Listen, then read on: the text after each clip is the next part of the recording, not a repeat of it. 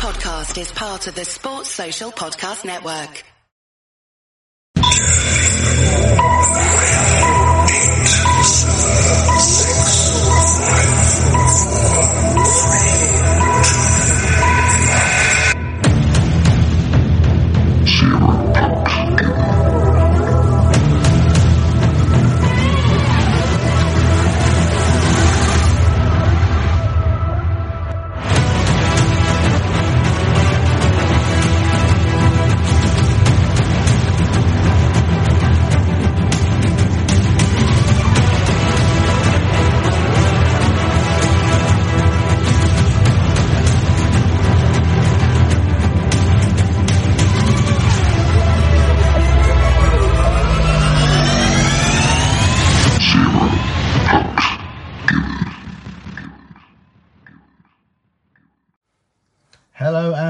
To Zero Pucks Given, the ice hockey podcast for Chelmsford Chieftains fans.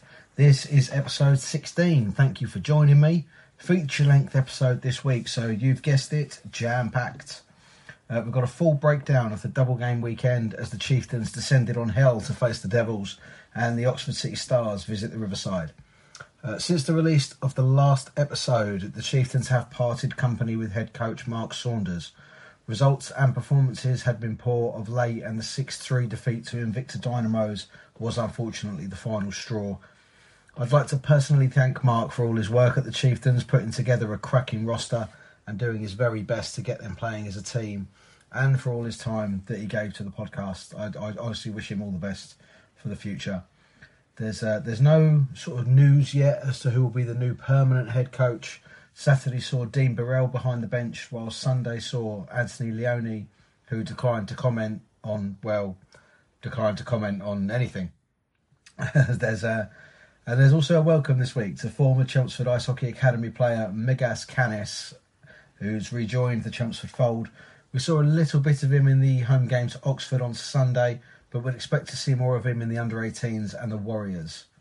Uh, also, on a slightly more sour note, there was some rumours circulating on social media of damage in the away dressing room at Solent at the weekend. Grant Bartlett has advised that this is untrue, and our management have contacted Solent, who are looking into who made the false accusations. Uh, so that's the facts that we do have. So any sort of uh, talking about it on social media is, is pretty pointless, really, because the, the facts are have come from us that it was uh, untrue. So we can leave them there. Right then, also, this episode is absolutely rammed with guests. Uh, we've got the Chelmsford Cobras and Pythons head coach Shane Mead, who will join me to discuss women's hockey and the home double header that the women's side have this weekend coming. Uh, and I've teased this one a lot over the last week or so. The Sheriff, Sean McMorrow, makes his zero pucks given debut, and that's a corker. And finally, Chieftains GB student player George Gell has returned from Lake Placid in New York and is jumping straight into the podcast to tell us all about that experience and his hockey career. But we will start with the final league game against Solent Devils this season, which is down at Planet Ice in Gosport.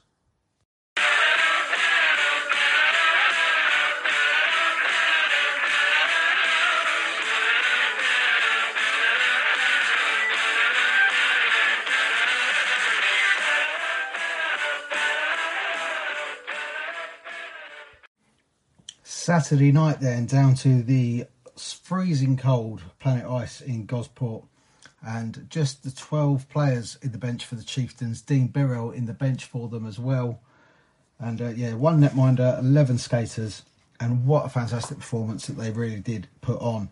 It was uh, it was a tight game to start with, but we did stop Solent having that little bit of home advantage where they normally push you very early and very quickly. Uh, but after uh, I think three minutes it was, Alex Murray did put the home side into the lead, assisted by Coleman and Pitts. But very shortly after, Grant Bartlett equalised with a typical Grant Bartlett smasher, uh, assisted by Ethan Reed. And just towards the end of the second, Ross Clark put us 2 1 up, smashing home from the slot close range, assisted by Hitchings and Fillery. And the first ended at 2 1 to the Chieftains into the second then and quite early on Dan Lackey got got in and made it 2-2 and Solent really then started to put the pressure on going 3-2 up halfway through the period with Dan Lackey on the score sheet again as it got as the game went on, it got quite scrappy. There was a lot of uh, lot of dodgy decisions, not some calls not being called. Uh, Grant Bartlett was boarded in, boarded into the boards that, that gave him a sort of a, a, facial injury that he had to come off with.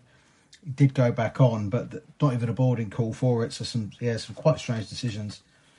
Uh, and then on 38 minutes, Sasha Maltsev finished off a fantastic move that ended up with a little bit of a goalmouth scramble, but he managed to tip the puck over the line and equalise on 38.55. As we went into the third, there was something extremely strange that happened as uh, Solent attacked down their left. Forsyth had a shot across Luca Tassadri, which dinged the iron that everybody in the arena must have heard the ding. But the light went off, the buzzer went off, and the goal was given. And from where I was sitting on the away bench, there's not really any way that the puck could have come out at the angle it did if it hit the net. Not entirely sure that one crossed the line. It'll be interesting to see the the Solent Devils highlights. As I think they've got a behind the goal camera doing that there. But four three to the Devils it was. Uh, didn't last long though, as a minute later, Callum Burnett scored a fantastic goal, smashing in the near post from the right hand circles, assisted by Pentecost and Grant Bartlett. With nine minutes to go, the Chiefs retook the lead 5 4 as Grant Bartlett got on the score sheet yet again, assisted by Pence and Fay. And the Chieftains were holding quite tight for nine minutes, but quite late, Solent come again. There was again another slightly dodgy call as there seemed to be a bit of interference on Luca Tassadri. His stick was knocked out of his hand. He was pinned against the frame of the goal Ethan Reed gave him his stick to try and let, uh, sort of give him a helping hand in in keeping the puck out, but unfortunately Pitts managed to put it in for five five, and into overtime we went. Uh, minute and 27 into overtime as both teams were playing the patient approach and keeping the puck in the defensive zone, skating around looking for them two on ones until Liam Coleman broke through the lines, took a nice path down the right hand side, cut inside, and smashed it top bins past Luca Tassadri. So really, really fantastic performance from the lads. You know, you can't can't complain about going down to Solent. The form they're in with 12 players and taking a point, um, and, and, a sign that the performance was a hell of a lot better, and there was end product as well. So again, not the result that the lads would have wanted, but certainly gaining some credit from that. And looking forward to getting home to face Oxford City Stars on Sunday with a much larger bench.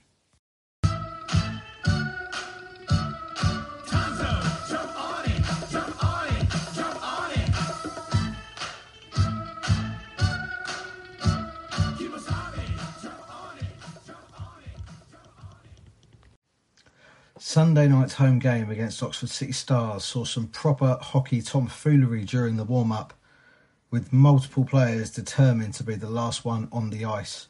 Pickering, Rayner, and Tassadri were getting the psychological edge on Xander Wardlaw as he and Pickering launched pucks at each other from uh, either end of the rink. I might add, neither of them managed to score one.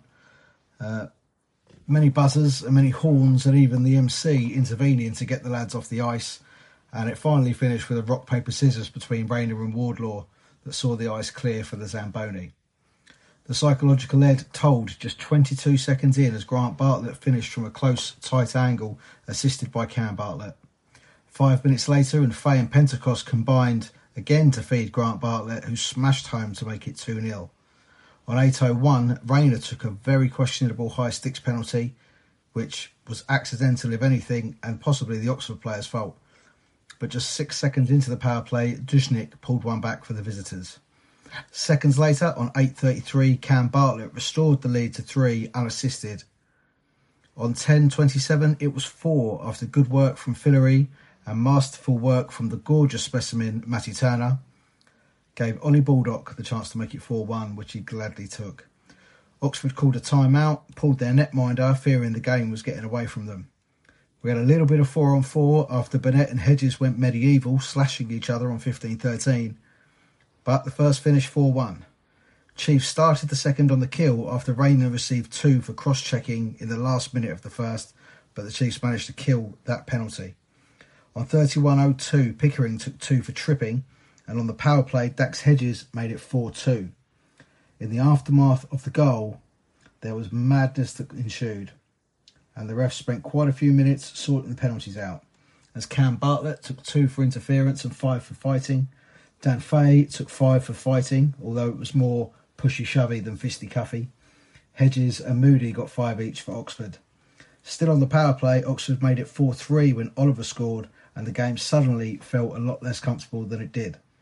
Didn't last long though, as on 38 40, Callum Burnett hit an almost identical goal to his last two, smashing high in the near post from the, from the right circle, and the second finished 5 3.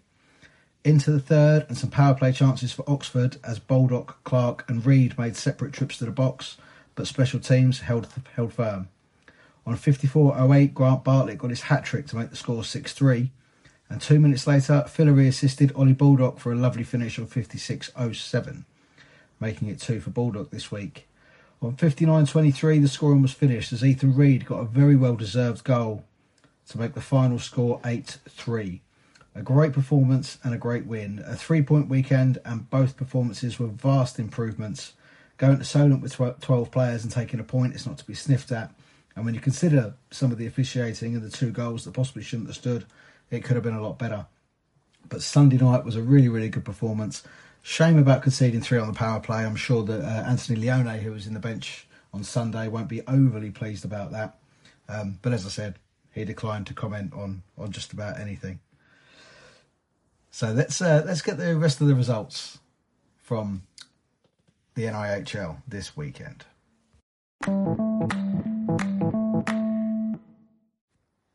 Other results in the NIHL 1 then. Uh, on Saturday, the Raiders Junior versus Invicta Dynamos game went to overtime after a 6 all draw, and Raiders took the point with a goal from TJ Anderson. Uh, Oxford's weekend on the road wasn't a classics for them. Before their defeat to Chelmsford on Sunday, they were defeated 6 0 by Slough Jets at the hangar, Massey getting himself a shutout there. On Sunday, the Invicta Dynamos got themselves a road win 7 2 at MK Thunder and the Raiders' trip to Streatham saw the league leaders take a 6 1 win at the High Road. Fixtures for next week then. Saturday, the 4th of February, the Chelmsford Warriors are heading north to play the Peterborough Phantoms in the NIHL 2. And Chelmsford Chieftains are away at the High Road against Streatham Redhawks on Sunday, the 5th of February. There is a coach running, so please email hello at chelmsfordchieftains.com to book your place on that return trip. If you are not travelling with the Chieftains, however, there is some free ice hockey available on Sunday evening as our ladies' sides, the Chelmsford Pythons and the Chelmsford Cobras, have back-to-back home games from 4.55pm on Sunday versus Oxford Midnight Stars and the MK Falcons, respectively. And joining me now is the head coach of the ladies' sides, Shane Mead.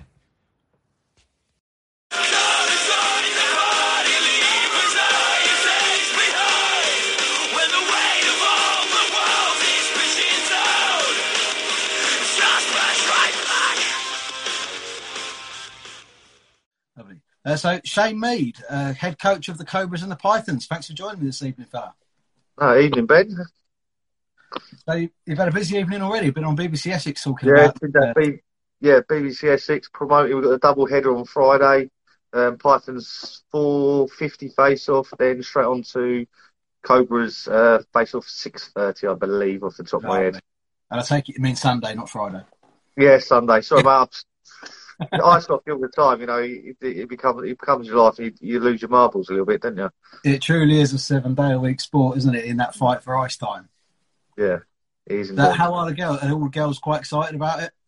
Yeah, they're they're buzzing. Do you know what I mean? They're, they're, they're just, like training's always good. They're always they just, everybody just wants to be involved, get to the game, smash the game. So it, you know they're, they're all in a good place. Like this is my first season jumping on board with women's hockey.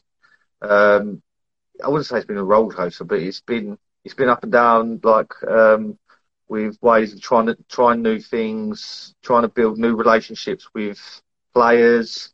Obviously, um, having a man coach and women, you expect there is a little bit of a difference. Well, I think, but you know, I work well with the team players. They're very. The thing I like about the girls is they say what they they mean. Do you know what I mean? It's like yeah. if there's an issue, we we get on top of it. Um, and over the last six months, I think I've been with them now. They've all worked hard. Every games I look forward to because I see their development. I've seen them playing as a team, and it, it just all comes together. And yeah, especially this weekend, I think it's going to be really good for us. So Um, mo- moving into coaching the women, then were you coaching men and boys before? Yeah, I was um, I was doing juniors um, for a bit, and then I uh, moved into a bit of uh, men's hockey. Did a bit of learn to play stuff for uh, senior members of the public to get into ice hockey. Some of them gone on to play rec at a very decent level. Um, a couple I know have actually gone into the league. Um, and I just, you know, I like to broaden my horizons. I haven't really, until now, should I say, found my uh, what's the word to describe it? But this is Like your calling? I- yeah, my calling sort of thing. I've, I've tried various routes, looked at routes, um, other ways to go, but I've, I've I wanted to get involved in this because it was something different. It's not something I, I've never had a slight involvement in, if you understand what I'm saying. And, and now I'm there. I'm like, I like this. It's I get a lot more passion from the women. Do you know what I mean? It's But that's what I was some going of to ask. you, Is there, as, as a coach? I mean, I've had Vicky on before, Vicky Feidler, who's your, your Yeah. team manager. Yeah, and um, and I sort of said to the difference between coaching women and men in sport is is so drastic. I, I was previously involved in boxing, and really enjoyed coaching women because, Yeah. as you said there, if there's a problem, they get it out there, but they really take it in. They really listen. Yeah. And have you have you found that yourself? Yeah, well, like like I said, I've done juniors, I've done men's. There's the take away the junior side of it, but the men, the men have always got, um, without sounding rude towards males, but um, I go, I've been on YouTube, we've seen this. You know, it's more of they they try to. I, you know, I, I was involved in boxing myself, but never with, with the women's side of it. I don't, so I can't really take that in, into consideration as a a show against. But I found that anything involving the men's side of it is they kind of already know what they're doing before they've done it, if you know. So yeah. I mean, I, I, don't think that any any male players will mind us saying that it's ego. Yeah, yeah, yeah, hundred percent. The the ego levels in ma- males hockey is definitely definitely out there. Mm. Um, But I would probably say, Yeah. but obviously, it's the same sport, but there is slight differences in the rules with regards to the physicality. Yeah, yeah. I, I think something the men have to have, isn't it? They have to have that little bit of ego. yeah, it's the tough the tough guy ice hockey image, isn't it? It's like, Yeah. oh, what do you do as a sport? Play ice hockey. Oh, gee, I, you know, get involved. You know, I think, especially like I've got I've got a 13 year old son that plays, and all he does is sit upstairs watching um, uh, biggest hits and um, glove drops and stuff. Do you know what I mean? He's got one, of his favourite fighters. I think you've got on this podcast this time. You don't, um, Sean McGarrow. You Sean McMorrow, yes. Yeah, Yes. I can never say his surname. I apologise to him before I see him. But um, yeah, yeah, m- that's my boy loves that, and it, it unfortunately does show in his game as well. Um, but yeah, the male side of it is about the whole the macho side of it. Is where the women I find more about playing the game. Yeah. Um, you know, you do you do see some of the tough and rumble uh, uh, involved in the women's uh, side of the sport, but it's definitely more. I find um, skill related in the ways of just playing the game and getting on with it. You know, you- you're not sending players out there to slow down the game, shut down other players with a physical side. We, we, we're, we're shutting down plays um, and other teams with our, our plays and our, our, our ability to play the game. If you understand what I'm So trying is, to say. is that a comparison then, where for a, for like a men's side, if you weren't having such a great game and the crowd was a little bit down, you would send out the big lad to ruffle feathers and maybe you know start a tilt. Is that the comparison with women? You'd say, right, we're going to do this. Yeah, yeah. expensive. I, I just, you know, obviously with men's hockey and women's hockey, it's not full checking. It's not. It, it's contact. All ice hockey is contact throughout every age group. Mm. And obviously you get to with the juniors. I think once you hit under 14s, it's full contact. You've got checking involved as well. Then that goes up through the senior stages. With women's, um, there's no checking throughout all age ranges up, up until the elite level. It's, it's non it's non checking Mm. which I personally think takes a slight aspect of the game out of it. Um, but that's my own personal opinion. I, I, I see there's, there's there's obviously reasons and whys why it isn't there. But yeah, you, you know, in men's hockey, the checking thing is, um, and then going on to the fighting side of it, in my personal opinion, is always going to be part of the game. You know, you can slow down, you can make a game from having a fight. It's not you know, we don't go around promoting that sort of play, but it's part of the game. It always has been since the day, and it still it still is. There's talk, um, so I've heard amongst um, the upper levels in the EIHA that they're looking at the aspect of fighting and how it how it how it is amongst the game, and I hope to God, and it doesn't stop. It is.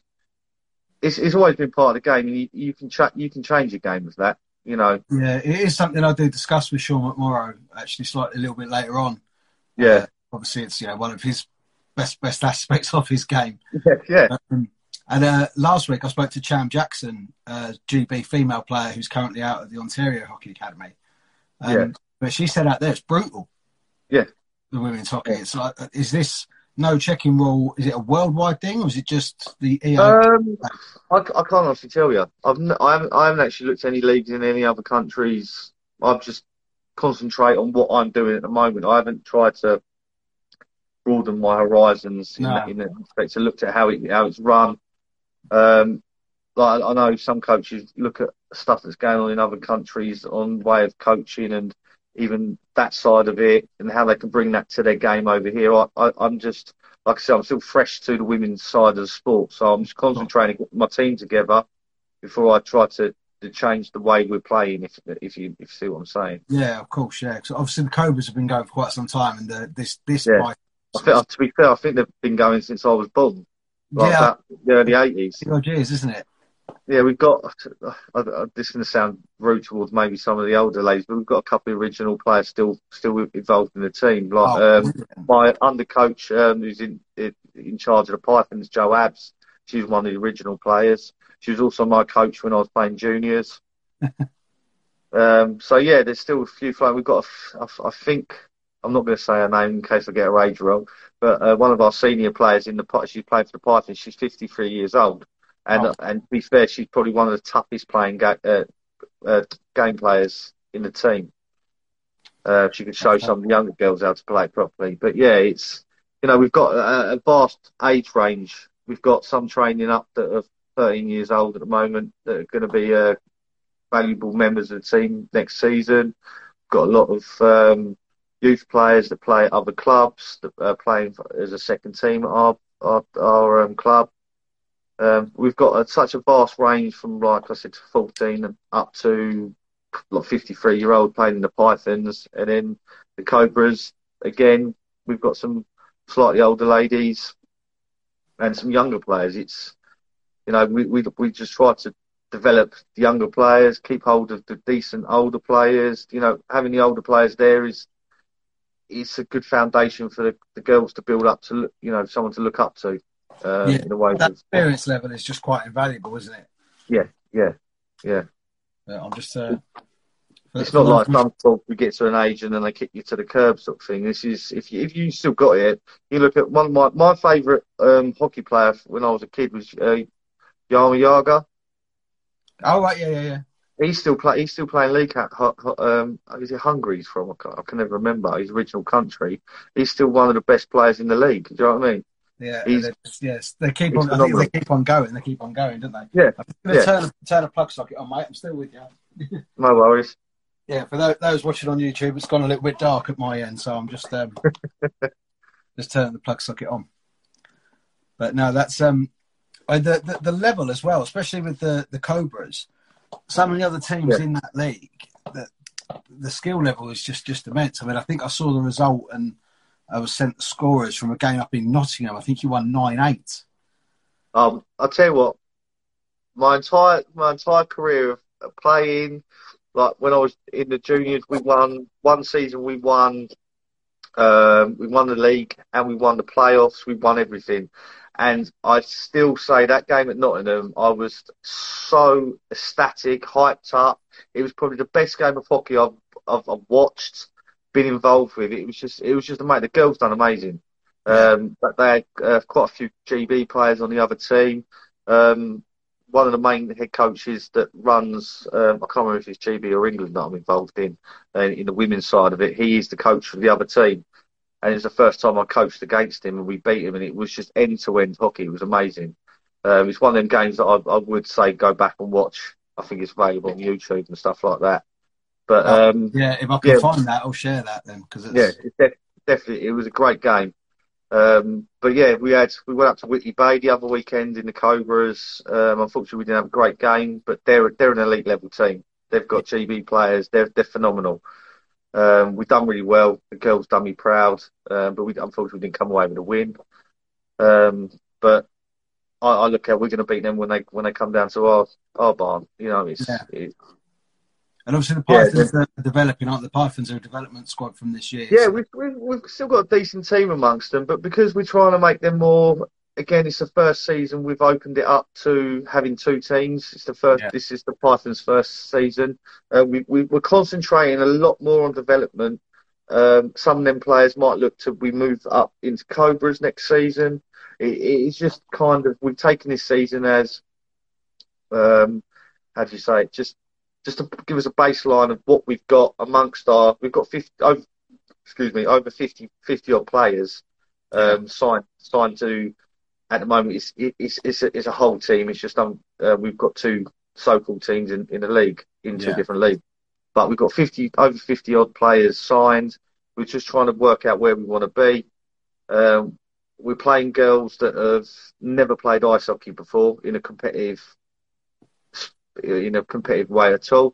And if some of them only just start- started ice skating this season, and they're still we- we're still giving them the available available time to, to go out and play a game, yeah. so we can look at where we can be with them in in a season, two seasons time. So the Pythons is more about development, uh, and obviously the Cobras is more about just trying to uh, do well for the club, sort of thing. So it's it's, it's all in hand. It- it's moving forwards. It's the first season of having both clubs. Um, we've got uh, a good management team come on board now. Um, good committee set up, um, and everyone's on the same page and where we want to be. We're, looking at two, three seasons time. Chelmsford's going to be a, a, big name on the on the map. You've got like Guildford and down this way. Um, uh, trying to think who you've got Slough sort of thing all over that way. Cardiff. They're they're big names around women hockey. Um, Yeah. Obviously, once you start going up north, north, there's a lot there's a lot more big big name teams. Um, but Yeah, not our aim fields and Yeah. yeah. yeah, but our, our our aim of the game for us is two, three seasons to team time. Sorry, to have our teams uh, unbeatable position. Do you know what I mean? I, I can see it happening. We've got some talent throughout both teams. Um, we've got some players that play really well together and been playing together for quite a while now. Um, but we've, we've, we're starting to set up a really good um, base for development of um, women's hockey in Chelmsford. And I, I think with what the EIHA is trying to do at the moment, it's a, it's a good milestone for the, for the future, I suppose. Yeah, well, there's quite a lot of talent in the under 16s rattlesnakes as well, isn't there? There's, there's some really Yeah, talented. we've got, we've got a few of the players that they come and play for us when they're not they're not playing there. But obviously, their, their head coach um, Jenny Bolton, she plays for the Cobras, um, so we've got good contact with with that that bunch. Um, she she knows who's good to come through. We've got like um, a couple of their players have played, I believe. I'm sure. Just put in my head. If, I believe a couple of them have even played the Cobras game once for us, but don't quote me on that one. Yeah. I'll be I'll get in trouble back at uh, back at base on Friday night. but um, yeah, they're, but they're they're doing a great they're doing a great job there. They're pushing players through us. We've got obviously players come over. We've got um, a couple of international players that play for Cobras. We've got uh, trying to think off the top of my head. Um, I think we've got a. I'm sure Jenny played GB back in the day. Um, we've got a couple of players that are training either GB or England. Um, we've got some elite players who've come over to us for the, this season as well. So hopefully we're just going to. It's, it's just about building up over the next two or three seasons, like I've already said. Yeah, Um, having really the games get them a free entry is a really good opportunity to Yeah. try and get people in, isn't it, as well? Yeah, I think I think to be fair, the last double header we had, which is our, our only home game we've had so far, most of ours have been away games. We had some Chiefs fans come down. We were really uh, impressed with the, the quality of hockey we had. Um, even to be fair, like um, the Division Two team, the Pythons, their, their games are still good, um, but you know, like I said, for a development team, they're doing phenomenal this season. Even though that we, we've lost a few games, you know what I mean? They're they're going out, they're playing some good hockey.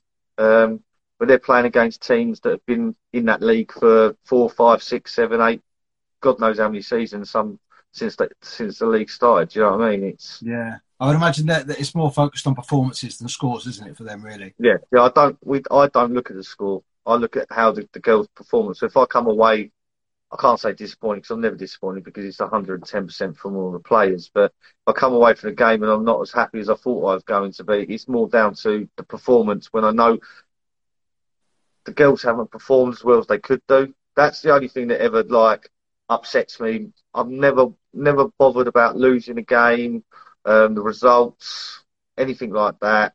And it's just when you know someone can do better, and, and you've seen them do better, and then and they go out and they're they're not really there. It's like oh, you, you know that's that's how I the, the only downsides I get. Other than that, I I haven't really seen that this season. Um, everybody's been really smashing it this season. It's been great. Right, so the uh, well, the Pythons are facing the Oxford Midnight Stars, I believe, aren't they? Yeah. yeah. And the uh, Cobras are facing the MK Falcons. How have you got on against them so far this season? Um, oh, if I'm honest with you, I don't believe we've played either of them. Oh, really? Yeah, I know. I know definitely Cobras haven't played um, Milton Keynes. Um, I think they're about a mid-table team. Um, if I'm right in saying, the only I'm just trying to think if it's Coventry. I'm not sure. We might have played them away. I'm not. I'm, I'm no. I'm not good without looking on the app of uh, what teams we've played. Yeah, I'm, because I'm there. I'm there with both teams. Every away game, every home game, um, regardless where it is. I'm there. It's just trying to remember what what ones I've been to. We've had a fair few away games now. Yeah, and the distance um, in your leagues are just phenomenal, aren't they? Because it's not yeah. really like a north and south league; it's all national. Yeah, it's all national. But I, I, am hoping eventually, once women's hockey starts to build up, there's going to be a few more teams about, and they'll they'll hopefully split it north and south, like they're doing, you know, in men's. Yeah, just to try and cut down on all that travelling, I suppose. Yeah, yeah, but I think I think um, we were saying earlier, I think there's a thirty percent increase in women's hockey um, since oh, COVID. Really?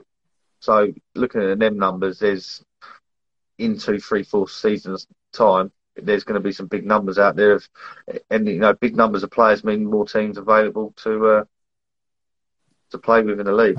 Yeah, definitely. And if the, I mean, the, I know when the the sport funding came out a couple of years ago, it wasn't particularly kind to ice hockey or winter sports in general, really. Yeah. Um, because I discussed with Vicky when she was on, it's just facilities, isn't it? If there, if there were more yeah. facilities across the country, there would yeah. definitely be more teams because yeah. the, the, the want is there. It's is how there. Yeah, it's just yeah, like I said, it. The thing, the thing is, you can fit, you could build another ice rink and fill it with hockey players, but there's there won't be enough revenue there um, to to cover to cover the costs of, no, of running running no, the facility. That's the, the, the, public skating, the figure skating, it needs everything else, isn't it? Doesn't it to keep it running? Yeah. I mean, even our closest neighbours up the A12 in Romford, they don't have a women's set up yet, do they? So no, no, that's that's that that would be a good one. Um, I'm not don't I don't think Guildford, uh, not Guildford. Is it Cambridge? That's the next close one. Yeah, I don't think Cambridge. They've only got a university girls team set up there. Um, Invicta, they've got they've got a women's rec team set up down there. So I've heard. Oh. Um, but no, yeah, but no actual Div One, Div Two, anything like that. So again, but I think that's more the amount that they've got quite a lot of recreational teams down there, and obviously senior teams and stuff. It's again, like we said, covering ice ice time yeah. against what they can make out of public skates. Like all the public skate sessions we've got a chance where we could probably cover with teams or recreational teams and from hockey, but it doesn't it doesn't bring in enough revenue for the um, company to uh, keep the rink open, does it? So no, because I mean, we, we did joke about them being the only ones not bothered about turning the heating on, but it costs enough to keep it all cold in there, doesn't it? So. but um, that's fantastic, mate. So yeah, Sunday the fifth of February, double header at the Riverside. I think four fifty. Yeah. You say face off for uh, yeah, get, yeah, get four forty five. Free, it's free entry anyway to get in. Yeah, um, and there's, refreshments available. Refreshments available and everything for everything there. I, yeah. I will be there myself. I've uh, I promised Vicky I would come to a home game. This is the first one since I spoke to her. So yes, I, I, will, I will be there taking it in. I'm gonna say hello to me on the bench though. Absolutely, I will. Yeah. Awesome. Uh, lovely. Shane Mead, thank you very much for joining me, mate. All right, take care of yourself. See you, mate. Thank you so much to Shane Mead for joining me on the podcast. So, once again, those fixtures for this weekend February the 5th at the Riverside, Sunday evening, 4.50 face off for the Chelmsford Pythons against the Oxford Midnight Stars, followed by a 6.30 face off, I believe, for the Chelmsford Cobras against the MK Falcons. Free entry, free women's hockey if you're not travelling down to Streatham with the Chieftains. Do come and give them a look. Now we've got a very special guest on the podcast who I have been teasing for over a week. I think I did did say sort of three or four weeks ago that he was coming. Uh, we've had our chat. It was very entertaining. I really do hope you enjoy it. Here's the sheriff, Sean McMorrow. It's the sheriff, AHL man of the year. 500 pro fights in his career. Got the record for most ice fights in a season. You fought the sheriff, lucky you still breathing. Right, Sean McMorrow, the sheriff. How are we doing this evening, fella? I'm doing absolutely excellent, man. I'm just really happy to be on on a show with you. I've been I've been waiting for a while to connect, so I'm I'm really happy, mate. Yeah, I think we connected sort of November time, um, and I was just waiting for to get the podcast forward enough to get someone like yourself on. Um, Yeah. because obviously we're just about one team, but we're starting to branch out a little bit, and to have a gentleman such as yourself on is fantastic for us. Yeah, you know, like I I always get I always take it as a compliment when I get an invite, and when it's people that I like, like you guys, I, it's even better. So so thanks for having me. I really appreciate it. So, being Canadian, was there ever any other choice in sport, or was it always going to be hockey? Well, I think that I think that it was it was pretty even for me and my brothers to decide. Like my mom got us involved in every sport, um, including hockey, like when we were at a very young age. And I think I think just because of our size and and our athletic ability, two two parents over six feet and and, and athletic, the kids are, are, are usually going to take after that, right? So so me and my brothers and sisters just just um just really got attached to hockey and did well and I think that's why we were encouraged to continue. But but yeah, we we had every sport to choose from. We were very lucky growing up. Oh, really? That's fantastic. So it's um, I mean, to make it as a professional as you did and have such a, an illustrious career as a professional, you must have had to have a sort of sense of selfishness. Yeah, I mean, I think it helped me being the oldest boy. Like my sister's the oldest, and then I'm the I'm the oldest of three of three brothers. Yeah. So I was the first to go through everything, like the AAA level, the junior level, the pro level. Like I was the first one to do it, right? And and I think I I obviously had the support of all my family, including my siblings. And and and, in a way, it probably was selfish, man. You know, because a lot of people really helped me out because I was the first one and and I was the one that actually made it. So so I think I selfishly got extra support from from my home base. You're Yeah, absolutely right. It's, I mean, it's in no, it's in no way a dig because it's kind of, it, it, it's just how sport is. If, if as, as an individual you are going to make it in a sport, you have to make your life about that. Oh yes. Oh yes. And and like I I knew deep down that you know the time that I was taking for the sport, you know, all the parties I had to turn down when I was at high school. Oh, you want to go to so and so's party Friday night? Oh man, I got a game, man. I can't go. Like that line was said quite a bit. And like I know that any player, any parent that's listening to this podcast they can really like like associate with that right because that's probably one of the biggest things is having that confidence living through the selfishness of of aiming for something and being able to deny things that may be able to interrupt that because a lot of kids end up going the party way and giving in and Yeah. then they miss a practice or they miss a game and then they kind of go a, a different path and they don't continue with the sport right so i mean this is a very good conversation and i'm, I'm very glad to be a part of this one Well, we had uh, last week on our podcast, we had our head coach Mark Saunders on, who had done sort of England junior level and been involved in that, and he's part of our sort of player player strategy elite program, as bringing the guys through from young. And he quoted a really fantastic uh, coach from Finland who says, "You never know how good a player is going to be until he meets his first girl and gets his first beer, yeah because that Yeah. can change everything." Yeah, I mean, I mean, I could, I could see exactly. I mean, there's different ways to take it, but the way that I see that is, you know, he, the, the player gets his first goal, and you said his first beer, right? His first girl. Oh, first girl. Yeah. His first girl. Okay, yes. Okay, so that's an even bigger point. that's an even bigger point. That's so distraction. Yes, exactly, man. And like, but but but it's a two way street with that because some players can hook up with a girl at a young age, and you'll hear about this later in their careers. Guys like Steve Ludzik, guys like you know they they had high school sweethearts that actually That stuck with them.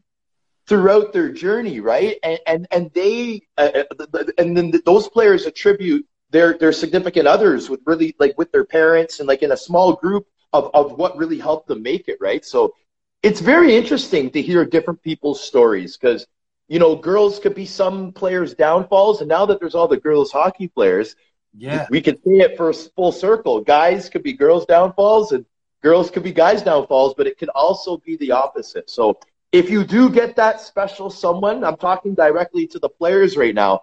For the guys, if you get a girl that cares about you and that's supporting your hockey, you better stick with that one because there's not too many, too many like those out there, right, my friend?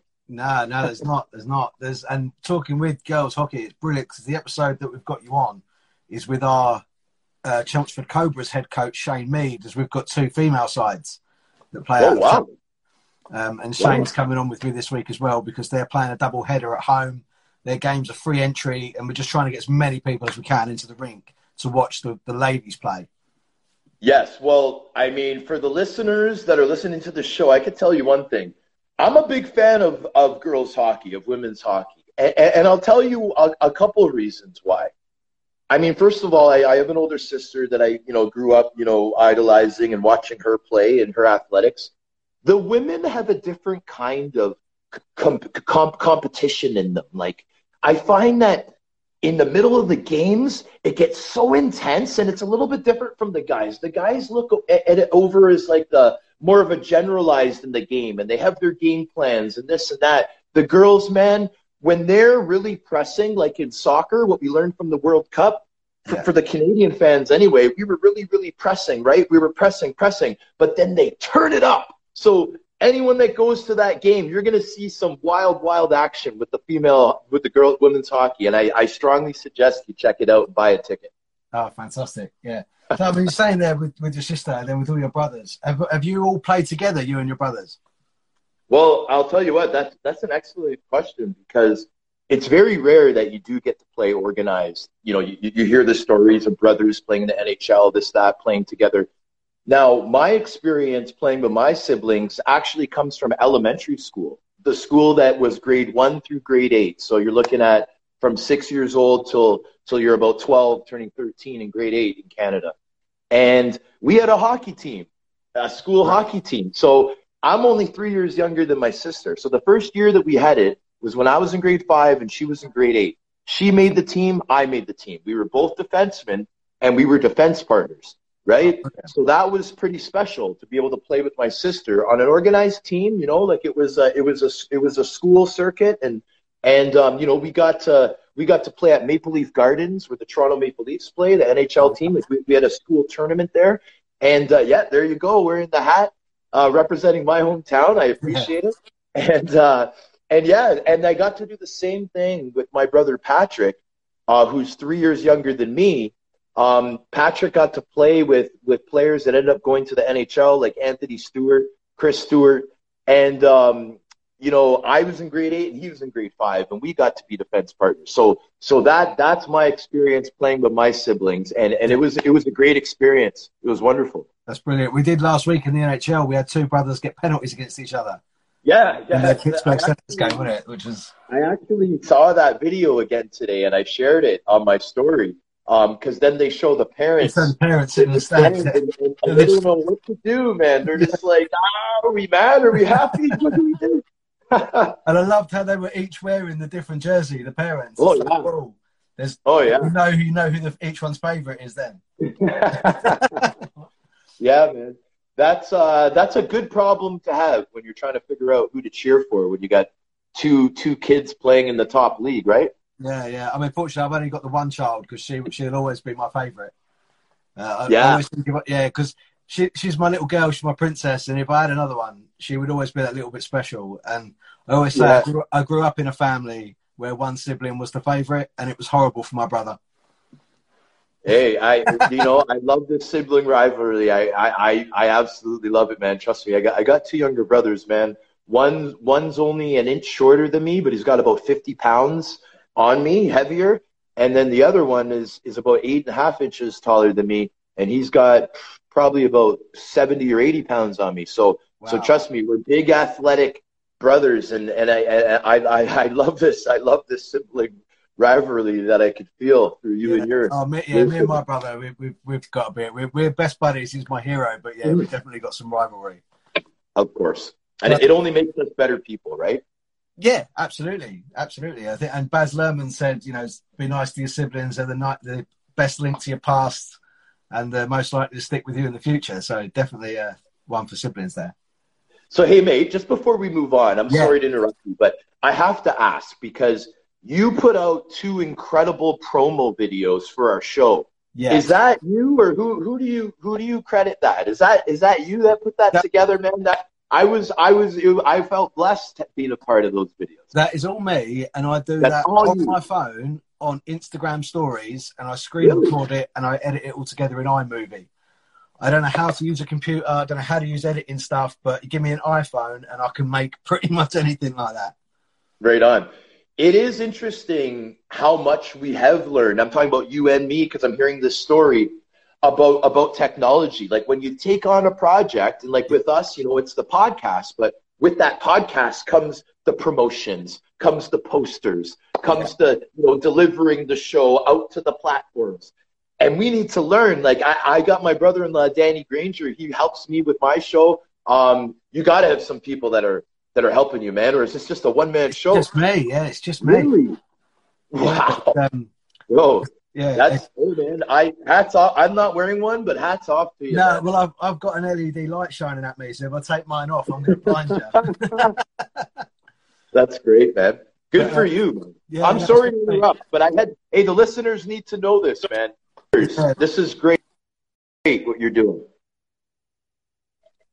Yeah, no, yeah, it's just it's just me. I've, I've really enjoyed doing it. It's um, I'm sure that my wife sort of says, you know, you can't do too much of it because watching hockey every uh, Saturday night and Sunday night, and then I, I, I'm just plugging my phone in, so it's gone a bit dark. I've just got to Yeah, plug, plug my light in somewhere else. And uh, yeah, so I'm watching my hockey over the weekend, and then I do this on Mondays and Tuesdays. I don't like it to go sort of past Mondays and Tuesdays, otherwise it ends up taking up too much of my time. But Right on, man. Well, I'll tell you what, man. I I know I know the grind. I know how much time it takes. The fact that you're a one man show, man, I got to give you that credit. The, that we're we're lucky as listeners. I'm probably viewers. underplaying slightly because I do have my- it's me and my daughter that go to the games. We're season ticket holders for Chelmsford Chieftains, and she writes all everything down in the program. So yeah, when there's a penalty or there's a goal or anything, she writes down the player, the Wow. penalty, the, the time, and everything. So when Okay. I'm doing my match reports, I've got all them details. Right on. And what's her first name? It's Jocelyn. She's 12, nearly 13. Oh wow! Hey, shout out to Jocelyn. Jocelyn, you said? Yeah, Jocelyn. Yeah, Yes. Shout out to Jocelyn. Great job, girl. yeah. She's. Uh, I'm, I'm enjoying the work you're you're helping with your dad. I'm enjoying this a lot. I've got a question from her later on, actually. So that's um, yeah. to that. But there's something I did want to ask you because I don't think it's really been brought up. I know you had Luke Sellers on your podcast a couple of weeks ago. Yeah. Uh, you know, with with the Danbury Trashers, the time scale fits, your style of play fits. Did AJ Galante ever get in touch with you? Was you going to Danbury ever an option? Well, I was lucky enough to meet AJ after that Netflix documentary came out because I had just started my show. And lucky enough for me, man, I just hit him up at the right time.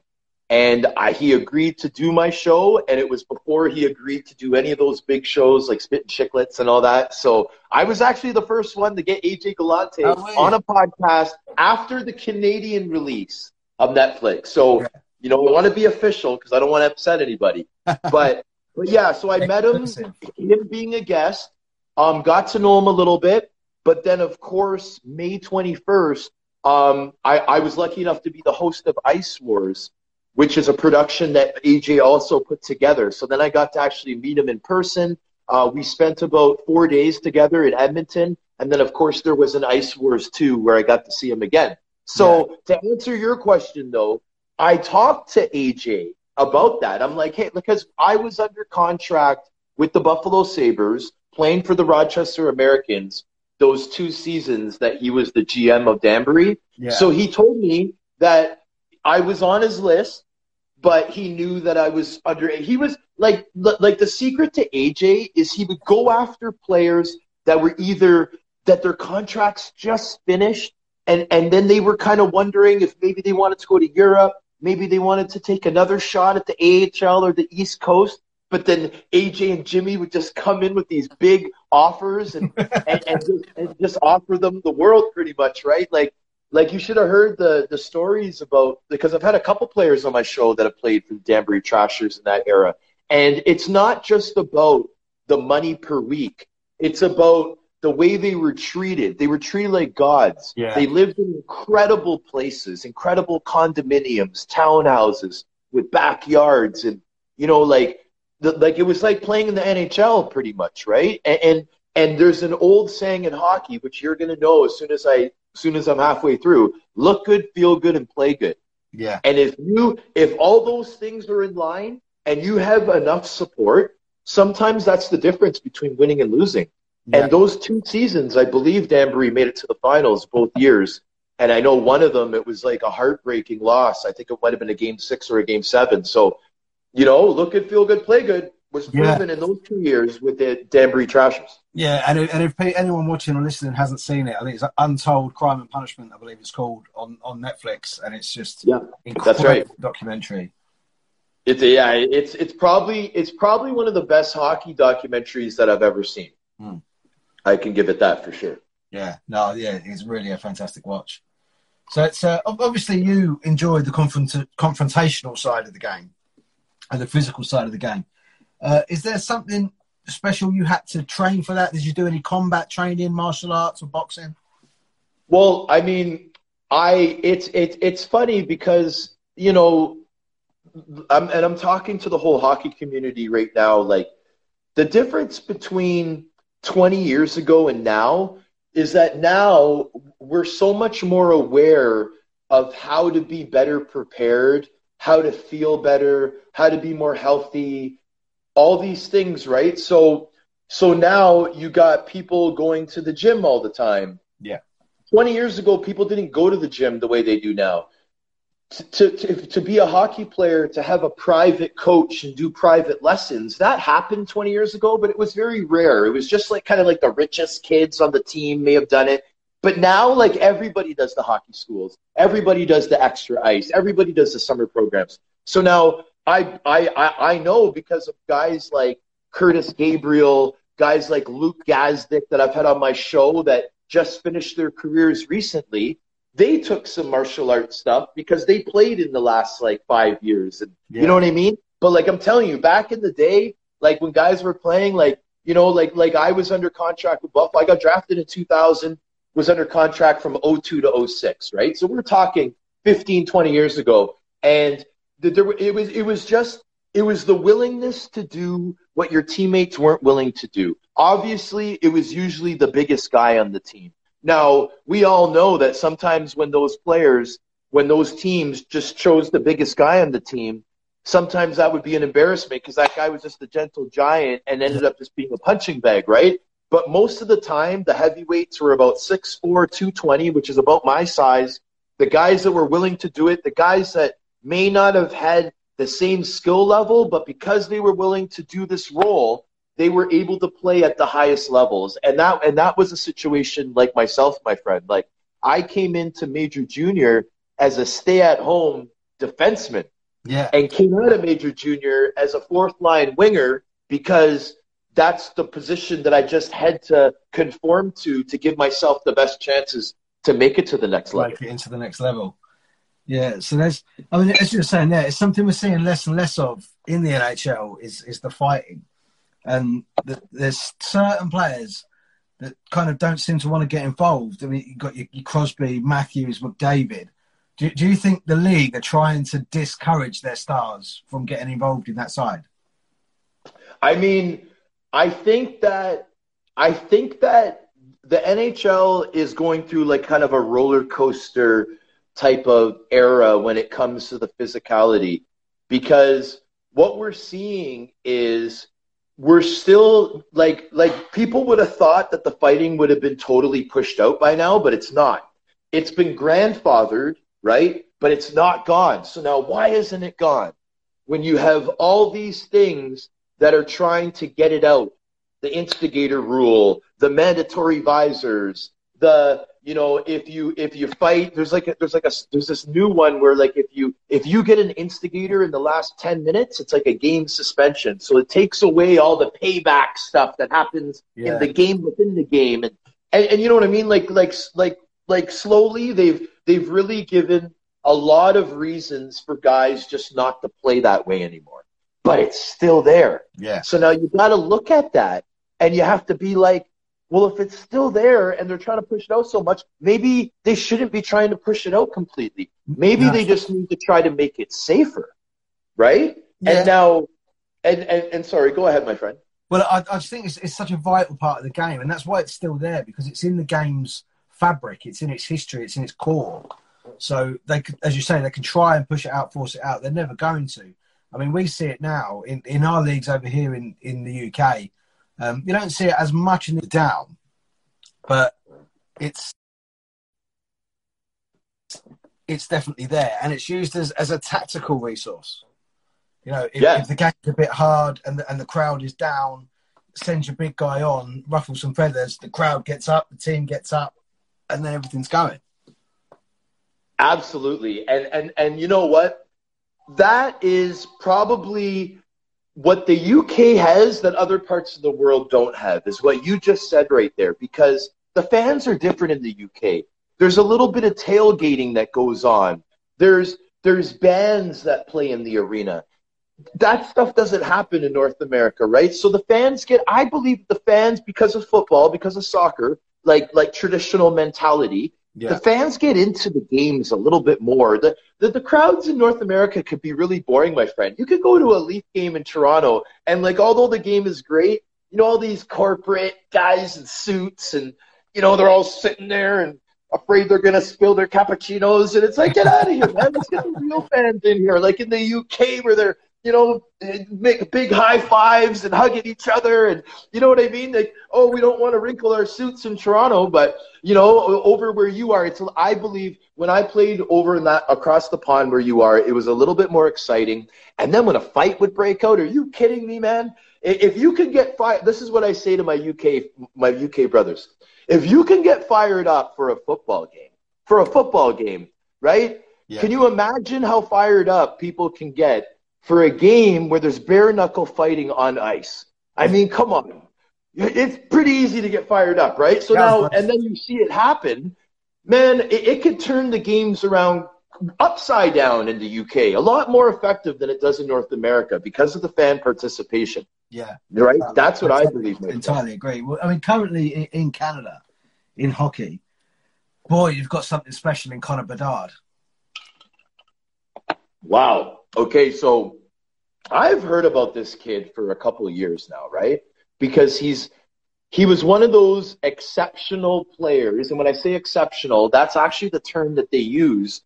If, if you're if you're noted as an exceptional player, you're allowed to go into a major a, a major junior league in Canada one year earlier than everybody else. Jason Spezza, I believe John Tavares, just certain players have been able to do this. Connor Bedard is, is is the newest one, so he's been in the league in the Western Hockey League, you know, in the in the in the CHL for for a couple of years now. Yeah, He's been leading his team. He had like twice the amount of points as the second place participant. like crazy numbers like that. Like like like how McDavid is, right? But now he's doing it at the world junior level yeah, on the world stage. I mean, if you I don't have it in front of me, if you look up the points for Team Canada the man has like double the amount of the second place guy. Yeah, I think he got over 50% of your points in that tournament. It was all him. Right? So you got to think, man, like, if his numbers are that much better, he broke all these records. He broke Eric Lindros's overall point record for the tournament. He broke Mario Lemieux's record for goals or whatever it was. Like, if he's beating all these guys, he's gonna probably do that in the NHL too. So like that's how exciting this is. So now here's the question. I mean, if this is that generational, if he's the best player since McDavid, since Crosby, at before McDavid, and, and Ovechkin, then who's gonna tank to to, to get this guy? Yeah. I, I mean, I feel bad saying the words, but everybody knows like that. That's a part of it now uh, the, the draft lottery um, is usually the solution to like you know teams doing that, right? But I mean, I don't know, man. I, I don't know if that's real or if it's just to please the the general public that it's not all fixed. But No, I mean, I heard, I heard that the Arizona that the Arizona Coyotes, okay, the old Phoenix Coyotes, Arizona. I heard that they're going to get the first overall pick, and now the reasons why is they've never gotten one since they've been in the league. Gary Bettman absolutely loves the Southern United States, wanting to grow the NHL. yeah. He, he's a big fan of the American teams. You know, Quebec City got denied, but I believe that now you can quote me. Paul Bissonnette already said this, Biz Nasty from Spittin' Chiclets, but I agree with him. I believe that the Phoenix Coyotes will be selecting first overall after this lottery, and I believe that they're going to obviously select Connor Bedard, and that Connor Bedard is going to be responsible for bringing the desert to a, to become a hockey the hockey area. You know what I mean? And try to grow the game that way. Other people think that Vancouver Canucks might get him because he's like, I guess his hometown is pretty close to Vancouver, and then maybe that could, you know, spring up the whole West Coast and stuff. Yeah. But it'll be interesting, my friend. He's yeah, I mean that, that could be then. You, you could say 15 years down the line, it could end up in Vancouver. I mean, we're talking now. They're talking about Matthews might go back to Arizona in a, in a, you know a couple of years. Yeah, I mean, yeah, man. The Leafs better better lock them up because it, would only make sense, right? But they better only start make getting sense. through the first round of the Stanley Cup first. this year, hey brother, this year is going to be a really like I know they say that every year, but I was surprised that they didn't clean house from last year. They gave it one more shot with this core. Mm. The coach, like Keefe, and and the core of players, they have to win this year, or or So yeah, the Leafs have just got to get through the first round with this core, and then they might look to rebuild. Yeah, I mean they they I I believe that they can, but they have to. They have to because if they don't, then it's just kind of like I mean they've been they've been they were supposed to do it for the past like 3 4 years now, right? So they have to do it or I mean at least Keefe's going to get fired and they'll probably they'll probably mix up. They got those four big guns on the Leafs, right? So they'll probably trade one or two of them probably, right? Yeah, yeah, so hopefully they can do it. They got a lot of people hoping that they can. Yeah. They didn't even really get an advantage last year, finishing top of the conference, They ended up playing Tampa.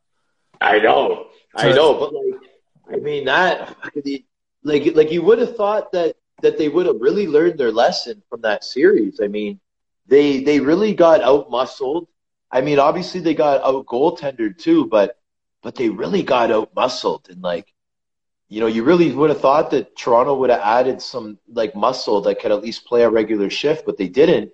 You know, they're not really letting Wayne Simmonds play that much, and you know, whenever he gets in there, he seems to be going center ice and throwing them down. So, Yeah, yeah. Yeah, I stayed up and watched the Bruins game a couple of weeks ago, and he, him and Foligno Yeah, how long for after like that? 20 seconds. Yeah, how awesome was that though? Yeah, His first fight of the year, like, like he looked like he was leading the league, leading the NHL in fights. Like the way that he was switching. The, the, like there was a time that Foligno was coming back and looked like maybe Foligno was going to start taking the advantage, and then Wayne just gave a he- hellmaker, a hellmaker um, left, and just like I, I was so impressed with Wayne Simmonds in that night. Like he looked like he had been in the lineup every night the whole season. So to the players know what I'm saying that are hearing this. To be able to step in and to put on a show like that is is incredible, incredible execution by Wayne Simmonds. Yeah, Incredible. yeah. Especially uh, to have something like that in an original six game as well is just brilliant. Oh man, oh man, yeah, no, Boston against Toronto, original six. Yeah, you can't get any better than that. Old school hockey. You know, the big bad Bruins. And that's Yeah, why man. they won't force it out of the game because the original six Yeah. will not let it go. There you go, man. And and, and hey, now that we're talking about Boston, what a season for the Boston Bruins. Unbelievable season, yeah. I just saw uh, I just saw a, a, an article saying that you know their goaltender is the first is the fastest goalie to 25 wins at at this point of the season. Like they're doing really really well. They're breaking records right now. I think they only have five losses or six losses on the season. Yeah, it's quite a strange season actually. There's, in in all the conferences, it's, it's quite a strange one. There's uh, teams that no one thought would do particularly well that are doing really well, and vice versa. Yeah, Seattle is another team that's doing exceptionally well this year, and and that's a big surprise. And then on the other side of things, Columbus, the team that that Johnny Hockey went to, that that disappointed all those Calgary Flame fans by choosing to go to Columbus because Columbus was supposed to be the spot. They're not even doing that well, so No. it's very interesting. Very interesting. Yeah. So you, uh, I've, seen you've done a little bit with uh, Hockey Hall of Fame, uh, representing Sea- Seaside Hockey Club. Yes. So um, I was absolutely blessed to have the opportunity to attend the, the Carnegie Initiative Summit. Now, this is this is a summit that was very well put together. Um, it was not only a reopening of the Herb Carnegie Arena in Toronto, um, which I had an opportunity to go on the ice, be part of the group. That was the first group to be on that ice. Um, Herb Carnegie has a grandson named Rane Carnegie that actually played with my my brother Patrick, the one that's only the inch shorter but the 50 pounds heavier. Yeah. Um, him and Patty played, uh, grew up playing together, and so our families are are well connected and and and pretty close. And you know, this grandfather of Rane, um, he was supposed to be the player that broke the color barrier in the National Hockey League. Um, but the NHL wasn't ready for it at the time, and then Willie O'Ree ended up being that player. But Herb Carnegie um, was the best player at the pretty much what is now the AHL. He played for the Quebec Aces, was the leading scorer, um, and was ahead over the rest of the players. There's a lot of ex-Montreal Canadiens that say that he's the best player they've ever played with because it was like the farm team for the Montreal Canadiens that he was playing, and um, and yeah, so Herb Carnegie is known as the best player to never play in the NHL, but because of his work after he retired in the community, um, creating hockey schools, creating creating um, scholarship funds for players so they would have a pathway to do something with the sport. Um, he was he was inducted as a builder, and it was a long time coming. His family had been pushing for it for a while, and he was finally um, recognized for all the great work that he's done. And at the same time, the last couple of years, this Carnegie Initiative Summit was being formed. So it was a three-day event um, of the of the grand opening of the arena. There was there was some lifetime achievement awards, um, some Trailblazer awards. Uh, my my good friend Kurt Brooks, who's actually the founder of Seaside Hockey, he won a, a Trailblazer award, um, and that took place at the Hockey Hall of Fame. Um, those pictures that I've posted lately. So so not only did I get a chance to you know be side by side with you know guys like Brian Burke that came out to support. Um, you know, me and my mom got to hang out with the guy for a long time. Brian and my mom around the same age, so they were like, you know, two two peas in a pod.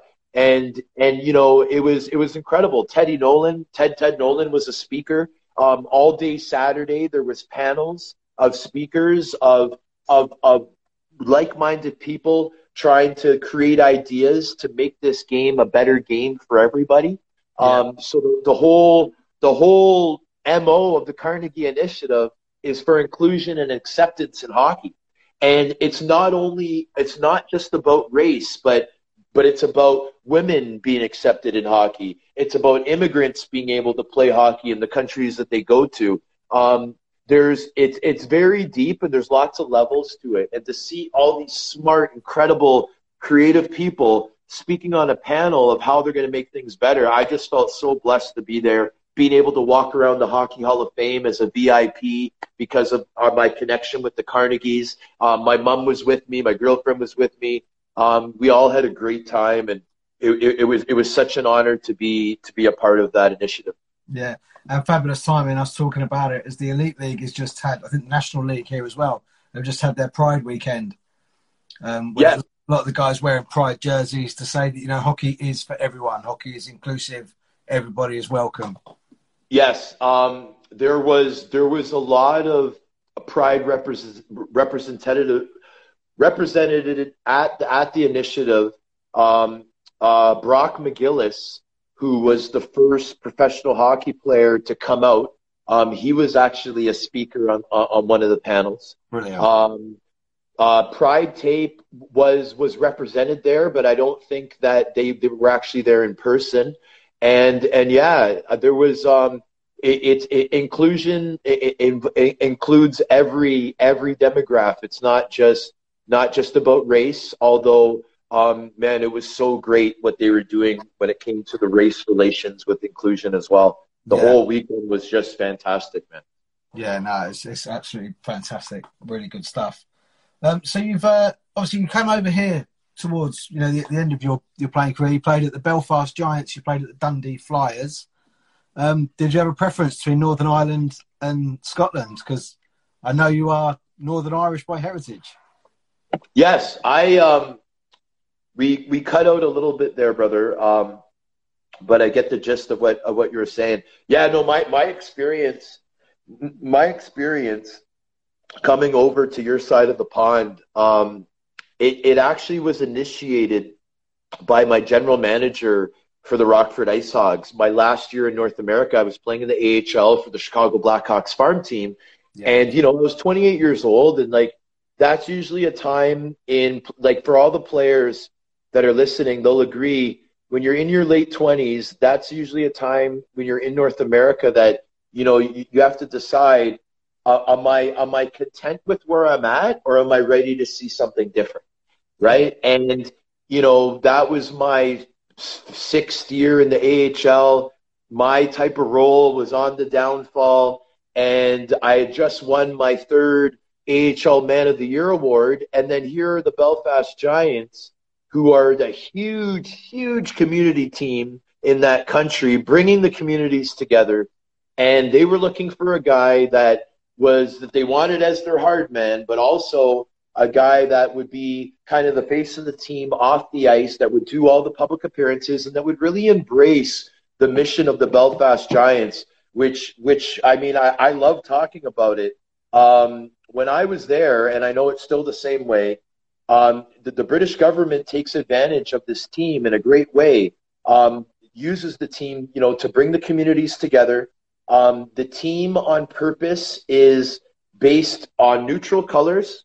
Um, the blue, the green, it's all neutral.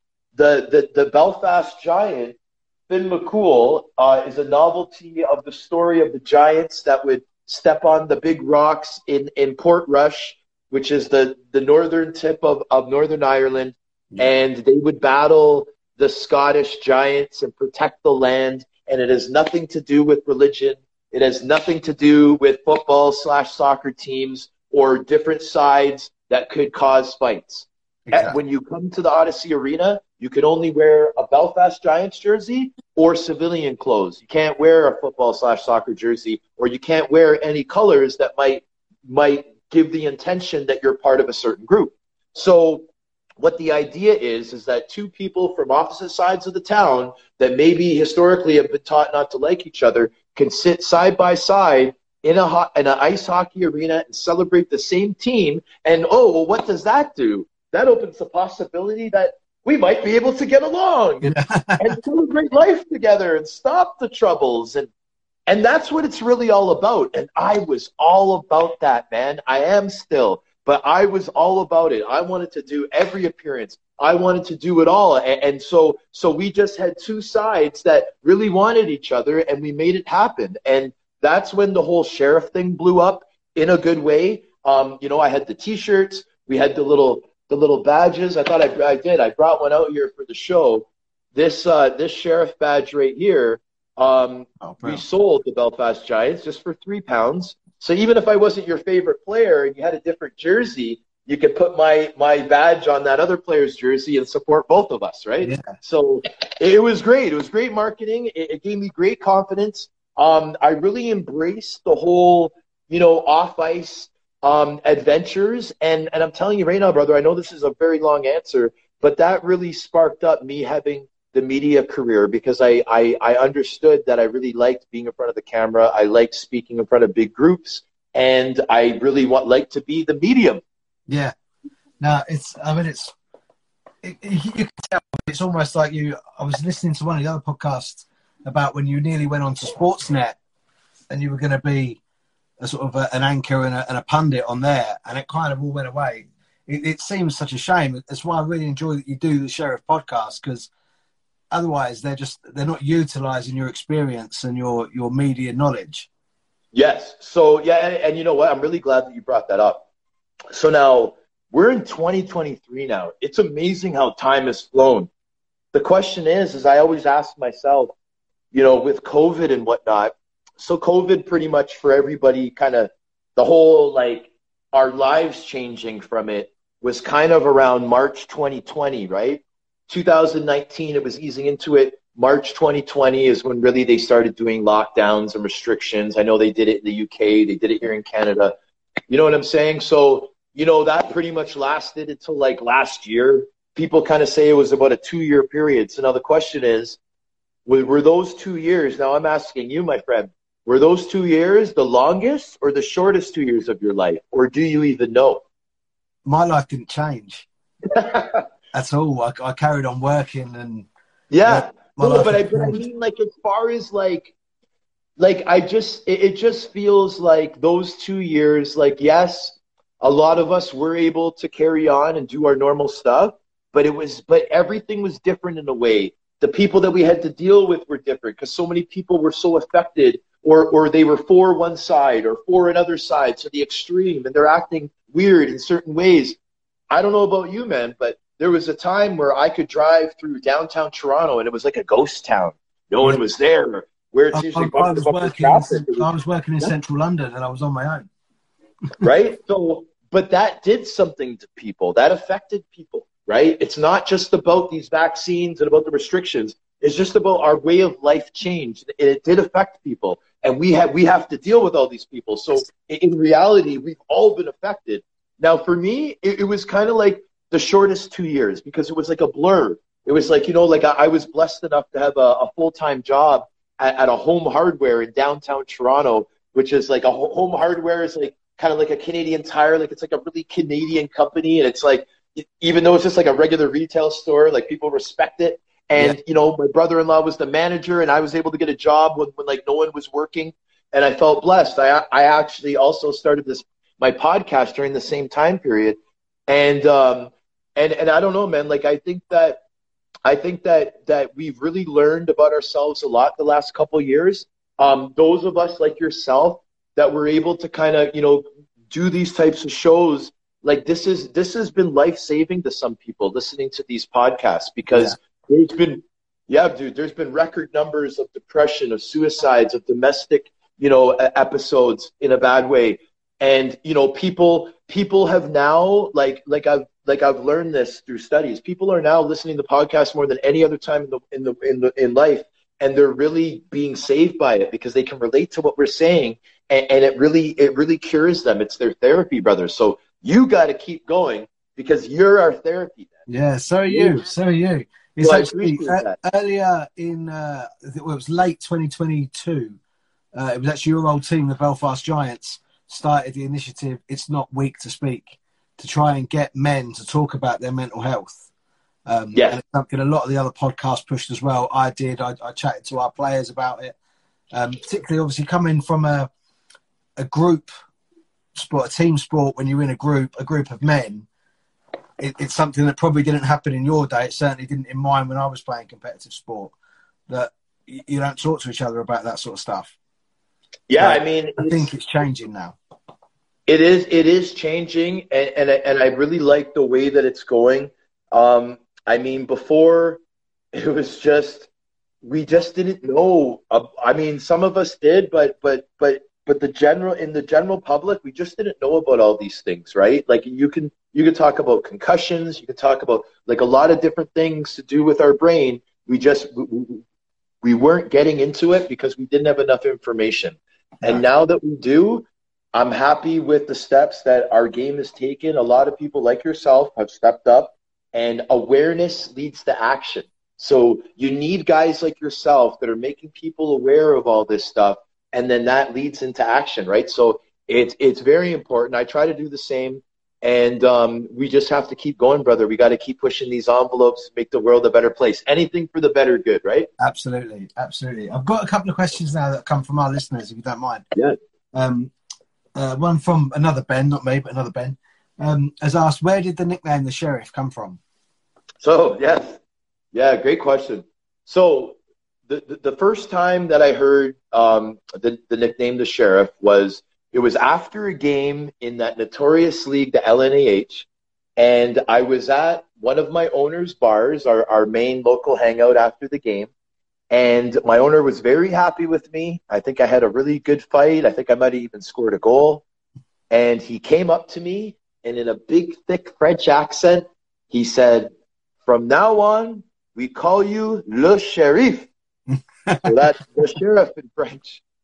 And from that point, it just it, it stuck. But like I said, when I came to the Belfast Giants, that's when it really came to light. That's when I really started getting merchandise and, and badges and then and then having it like as a part of my social media name, stuff like that. But this is back in yeah, so back in 07, the first time I went to the Quebec League. Um, Fred Tremblay is his name. He was the one that started it, so he gets the credit. Brilliant, brilliant. Uh, the question from my daughter Jocelyn is, "What's the best fight you've ever had?" Oh wow! Well, I'll tell you one thing. The best fight I ever had I mean, I, I would have to go through some video and, and, and, and rank them, but I'll tell you the most influential fight that I've ever had was with the Belfast Giants, and it was my first game against the big bad Brad Voth. Right. Okay. Of the Cardiff Devils. two went at it in the media, didn't you, before that? Well, I mean, it was yeah. There was a there was there was because what I was told when I got there was that Brad Voth like pretty much owned the league the year before. Like he, no one was tough enough to really beat him, and because he was such a good player, getting first, second line ice, you know, he was dominant. He was scoring goals, getting points, and beating everybody up.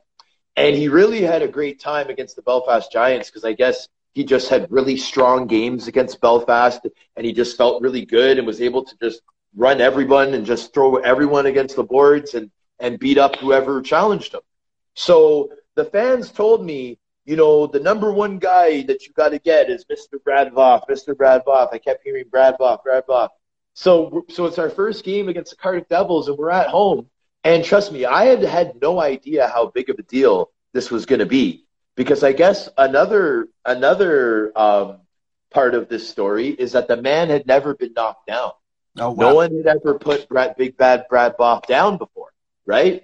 So I, I didn't know that. I knew that he terrorized the Giants the previous season, but I didn't know all these little things. So of course they start me in the game, like I was in the starting lineup. So was Brad, and I just wanted to get it over with because I just wanted to please my fans because it was still the beginning of the season and I had to kind of earn earn their respect. So I'm like, Yeah. you know what? I keep hearing this name. I want a shot at this guy. I want to beat him and I want to please these fans that I that I need to be part of my to be part of my movement this year, right? So that was that's where my head was at. So thank God he obliged because he kind of ignored me the first part of the shift, and then finally I gave him a little tap, and he's like, "All right, this guy's probably not going to give it up. Like leave, he won't leave me alone, so I'm going to do it." So we were able to square off and everything at the Odyssey Arena, center ice, perfect scenario for me, right? As a new player to the Giants. And to be honest, I you know I did my regular square off. I faked that I was going to go right. I started left. One, two. The second one put him down, Wow. and that was it. I never got hit. I, I only had to throw two punches. The second one put him down, and the crowd went wild. I did my thumbs up, and that was really kind of like how I was able to get the fans on my side that Yeah. season in Belfast. And I was so proud, man. I was so proud seeing how pumped up these fans were for that. And I really realized, man, this is a lot bigger of a deal. This is a lot more uh, of a deal than I thought it was. Yeah, That's the legend of the sheriff was born that night. Yeah. What I'd like to do with you now, man, if that's okay, is what we do at the end of these video interviews with the Chieftains players is we do a little thing called Chiefs Briefs. And I'm going to just fire some either or questions at you. So it'll just be two answers and just give the first answer that comes to your, comes to your mind. All right. So, Batman or Superman? Uh, Batman. Tea or coffee? Coffee. Netflix or Prime? Netflix. Ovechkin or McDavid?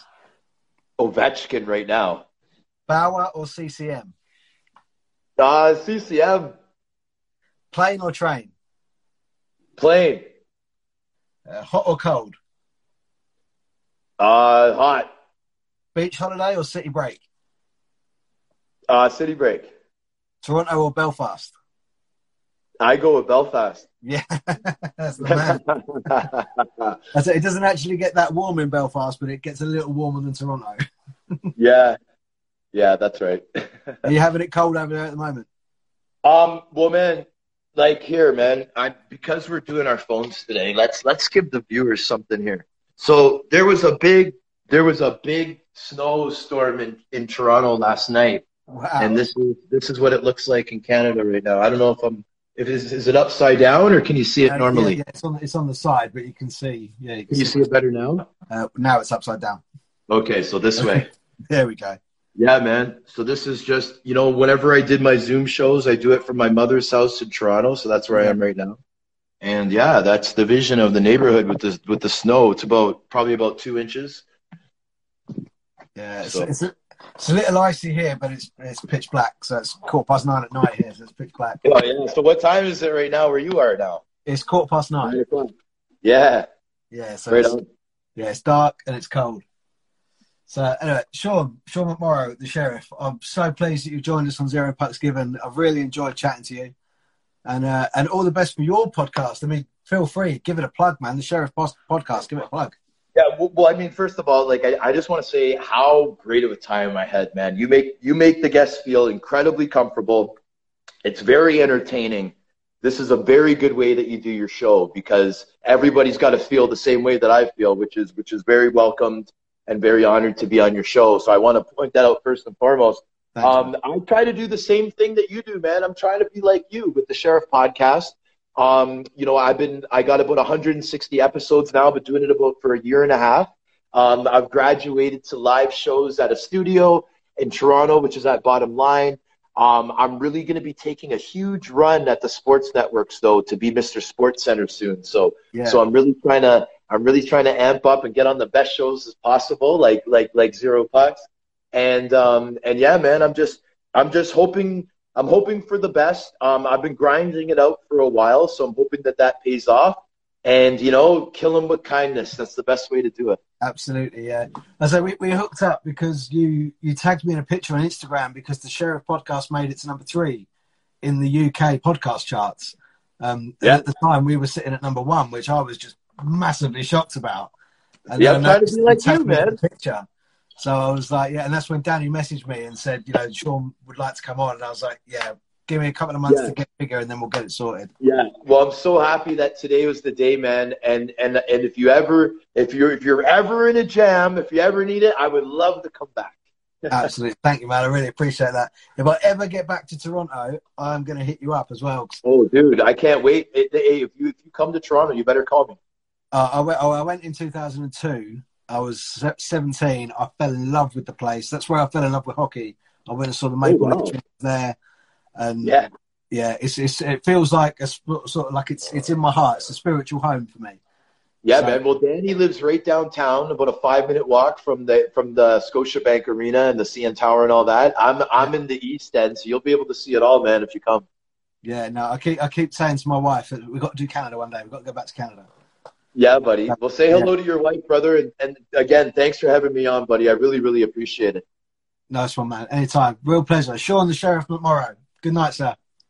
All right, buddy. Take it easy, man. Cheers, buddy. Thank you so much to Sean the Sheriff McMorrow for joining me on Zero Pucks Given. I'm sure that will not be the last time. There's much, much stuff that we didn't even touch on that I'm sure we'll get to at some point. So if you do like your, your NHL and your American hockey and stuff like that, do check out the Sheriff podcast on Spotify and Apple Podcasts because it is a really good listen. And as I'm, as I'm sure you're aware now, Sean McMorrow is one lovely man. So yeah, thank you for him to coming on and do do go and check out his podcast. Uh, so now, returning from Lake Placid in New York uh, after the FISU games for GB students teams, here's our number 81, George Gell. 81.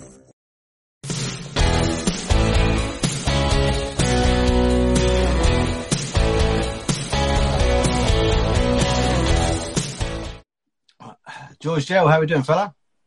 I'm lovely, thank you. How are you? Oh, I'm very well, mate. Welcome back to the UK. You've been out uh, Lake Placid, New York. Absolutely, yeah. I have just got back on Wednesday morning, I think it was. Yeah. Any big crocodiles? didn't see any myself. No, I didn't.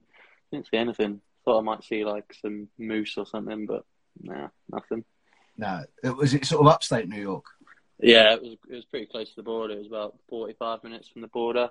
Um, it was good. It was a good. Uh, so we flew into JFK in New York City, and then it was about must have been seven, eight hours on the bus from there.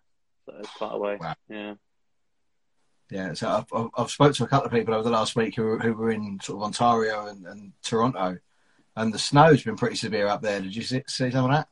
Yeah, well, there was um, there was a massive storm. I think like a week or two weeks just before we flew. Um, I think it was more in Buffalo where there was like 15 feet of snow in places or something like that. So I was a bit bit worried before we flew, but it was no, it was all right. There was a couple feet of snow everywhere, but they got the snow plays snow plows out, so. Yeah, they, they know how to deal with it over there, don't they? Yeah, a lot better than here. Yeah, Yeah. all the roads were clear, all the paths were clear. No, Oh, no fuss. Mm. Cool, no problems at all. So, so uh, how was the tournament then? Did you you get much ice time? Yeah, I did. I was on. Um, yeah, I was, was quite high up the lineup and got good ice. Um, you know, we you've probably seen the scores, so it didn't go perfectly on the on the score line, but I was pretty happy with how I played for, for most of it, especially the last um, the last two games. It was Hungary and Korea. Um, did all right. I think I got a few assists in them, so I was happy. But unfortunately, we didn't didn't win any games. No, but you were playing such high caliber of opposition that it's it's a learning curve, I suppose. Yeah, it was crazy. Like even there was a few guys that had done like GB juniors, but like that's tiers within the divisions and stuff. Whereas this was just sort of anyone who wants to. Here you go. Um, so with our first game against the US, it was a bit of a shock to the system, I guess. Yeah. haven't haven't lost the that first- much. Is it the first time GB have had a student set up? No, so I think um, there was a little break over COVID. I think the last time they went was 2019, and then I think the games are every every two years. So the next one is uh, 20 and end of 24, start of 25. Um, Yeah. But they they have to like bid to get in, and there's like you know, um, so so there was a few years where they missed it. I think before 2019 because they didn't didn't win the bid or whatever it, whatever it takes. Yeah, and I noticed you, you missed the game with an upper body injury. Yeah, yeah, it was nothing serious. I just sort of I tweaked my neck a bit as I got hit in the uh, game against Slovakia, and I was had a bit of a stiff neck, so I thought I, I would sit that one out. Um, Yeah, was- so yeah. you didn't do that playing mattress dominoes with the rest of your teammates down the hotel corridor. I actually missed that. Um, that. That was the only time I wasn't there. That was that was right after our last game, and uh, yeah, I got I got permission to go because my parents came over, and Yeah. um, so for that while while everyone was doing that, I was in Montreal watching the Canadiens versus uh, Panthers. Um, while they were trying to hurt each other with mattresses or whatever they were doing. it was quite an entertaining video, actually. If you've not seen it, you can head on to the uh, the GB women's team. Uh, Yeah. They shared it as well. It there was, was a lot. Of, there was a lot of stuff like that, but hopefully most of it wasn't on video. Otherwise, I'd be in trouble. Yeah, I can imagine there's uh, all sorts of stuff going on. I think some of the GB, I think it might have been under 18 lads that went out uh, into Europe earlier this year, and, and one lad was sent home after a day. And there was multiple Yeah. rumours flying around as to what had happened, but I don't think anyone heard the full story. No, I did hear some of the gossip, and we we had a little conversation where they were like, "Just don't, just don't be like that. Don't end up No. on twi- Twitter or anything." But It we were, kind of went quite viral actually on Twitter, especially sort of like ice hockey Twitter as a as a little world of its own. It was it was big news. yeah. Well, there's nothing from us yet, so should be all in the clear. So, uh, how did you start playing, mate? How old were you? Because are you Nottingham born and bred? No, I'm from uh, I'm from Kent. Um, Oh, right. So my parents live about ten minutes from the Invicta rink, um, and then so I started playing. I was about seven or eight, I think, because my my older sister worked at the rink and just fell into it, I guess. And my and one of my older brothers uh, started playing a little bit before me, um, so it was about seven or eight. Um, yeah, so I played at Invicta until I was like 12, 13. So a few years there. And then I actually came to Chelmsford um, as a junior. I think between you know 13 to I think I was 17 or 16 when I left. Um, then just bounced around Guildford, Romford before I went up to uni in Nottingham. Oh, So it was just university in Nottingham that got you up there. Yeah, yeah, nothing else. I just um, that was I came up in the middle of COVID, so it's 2020 that I first moved up here, um, which is where I have a couple of years of not not officially playing hockey on uh, on Elite Prospects or the websites or whatever. So there's a little gap, but I was just in uh, in uni skating with the uni team. Yeah, so obviously in Nottingham, we've got the facility there that you can have a, a uni team, which must be must be brilliant. Yeah, it's good. We actually have a really good setup for the for the uni team. There's um, I think there's we got five teams this year, and there's like 150 people from the uni that play. Like it's tiered, um, and then we're all in a different BUCS, um, like university sport tier. Um, Oh. Yeah, it's quite enjoyable. And is that in the uh, the Nottingham arena? Uh, we occasionally play in the arena. Um, most of them are in the in the small rink next door, or Yeah. in the same building, in the small one. But uh, sometimes we play in the arena, and we do for varsity, which I have coming up in a week. I think it is Monday. Oh, excellent, excellent. So, being an ex Invicta player, are you going to be with the Chieftains for the Britain Cup final weekend against Invicta? I will be, yeah, I think so. I should be. Unfortunately, I can't like haven't been down as much as I I would like to. Um, I think I've played like seven or eight games, I think so far. Um, Yeah. Just but with being away and and there was a couple of weekends that I missed because I had some uni stuff to submit. I haven't been down, but I'll definitely be down for the cup final, big weekend. It is indeed big weekend. Yeah, it's uh, hopefully actually the roster looks like it's getting it's getting thicker again, and like a lot of people are coming back from injury, and, you- and as you say, sort of you know general personal unavailability. Yeah, yeah, should have everyone back by then. Yeah, so everyone should should start getting back there. So, is there any other sports you do at any level? Um, not anymore. When I was at school, um, I played field hockey. I was quite good at field hockey, but uh, it wasn't for me. And uh, and just school rugby, school school cricket a little bit as well. But uh, just Yeah, just hockey these days. On contact, isn't it? So, Yeah, that's more my game. I can have my head down and no one hits me. Yeah. that's brilliant. So, you said when you was out in um in Canada, you caught the Canadiens against the Panthers. Do you um do you follow an NHL team? Yeah, I follow the Tampa Bay Lightning, um, but I only really follow them because the last time I went to the US a few years ago, that was the team I got closest to seeing. Um, so it's not really a, a great reason to, to be to support them, but I do, and they won a couple of times in the last few years, so I'll take it. Yeah, yeah. There's, it's certainly on the list. There seems to be like a list of criteria of what it takes to support an NHL team, and Yeah, sort of going on holiday within like two hours of one is definitely on that list. yeah. I mean, I should probably support the Canadiens now, but they're pretty awful, so Yeah, steer, steer clear from that for a while. yeah. Unfortunately, if you get stuck, I mean, I started with the Maple Leafs in 2002, and I'm stuck with it. So, yeah. but uh, no, but I've got a couple of questions that have come in from the uh, some of the listeners and uh, and some fans as uh, and some of your ones from your players. Oh, teammates, which are um, Mm. I'm not entirely sure how I'm going to word them to keep them clean, but uh, Mr. Grizzles, which I believe is Bear, has just asked burger or pizza. Um, I'll say pizza because my part-time job in Nottingham is delivering pizza. So Oh, is that I'll, why he's asked I'll, that then? s- I'll stay loyal to Papa John and say pizza. Yeah, getting all them uh, that fat and carbohydrates in while you're studying.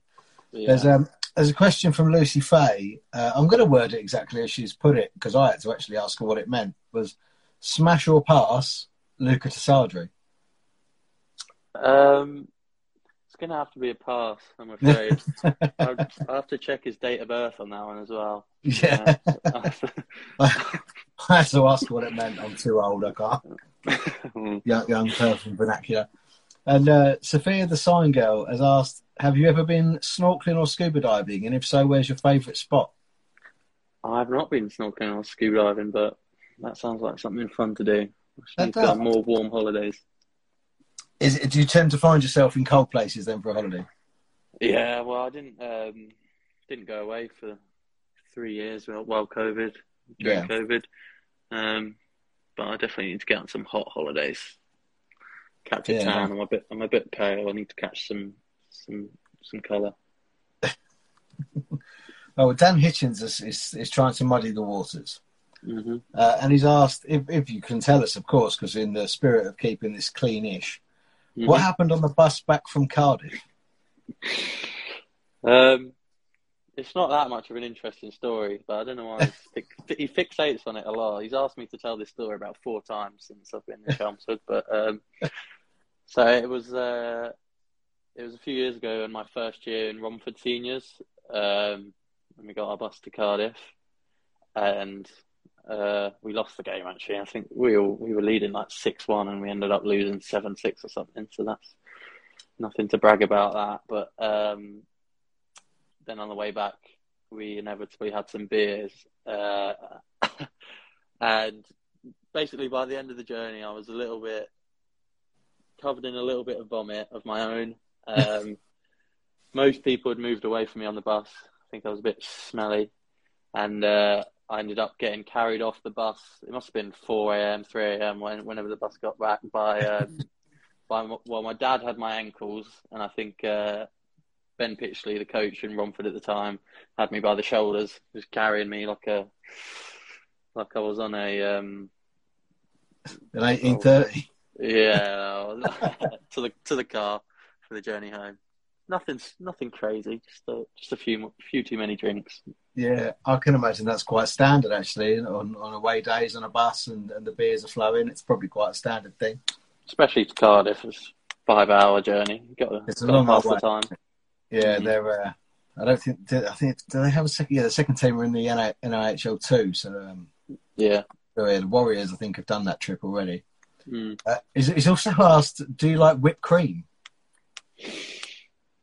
I do like whipped cream. Yeah, thanks, Dan. I won't Oh. elaborate on that one, but yeah. Oh, oh, in the spirit of keeping it clean, we can't elaborate on that though.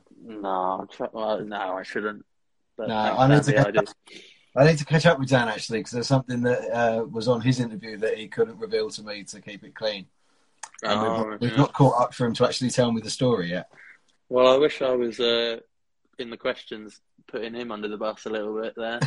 if he's uh, he's so keen to, to put to get me in trouble, I might do the same to him. Oh, brilliant, brilliant. Now, we've uh, obviously since you've been with the Chelmsford Chieftains, you started off obviously wearing the spare jersey, twenty, but I believe your number is eighty-one. Is there a reason behind that? Not particularly. No, I I did had eighty one when I was a junior at Chelmsford, um, and since then I sort of switched between eighty one and nineteen.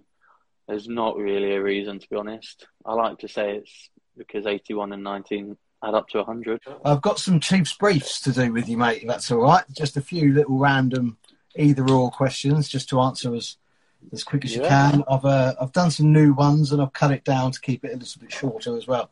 So, you ready to go with them? We'll crack on. Yeah, Righty ho then. Snow or snow or sand? Snow, Wonder Woman or Black Widow? Wonder Woman Film or series? film, America or Canada?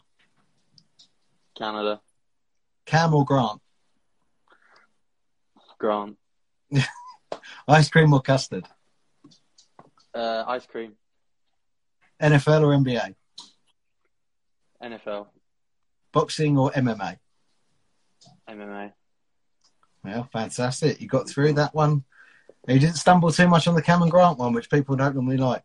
No, I might get a slash around the ankles next time I'm at training. Possibly will, yeah. And I, and I reckon the ice cream or custard was actually just whipped cream, wasn't it? Oh yeah, of course. Yeah. yeah. Well, George, thank you so much for joining me this evening.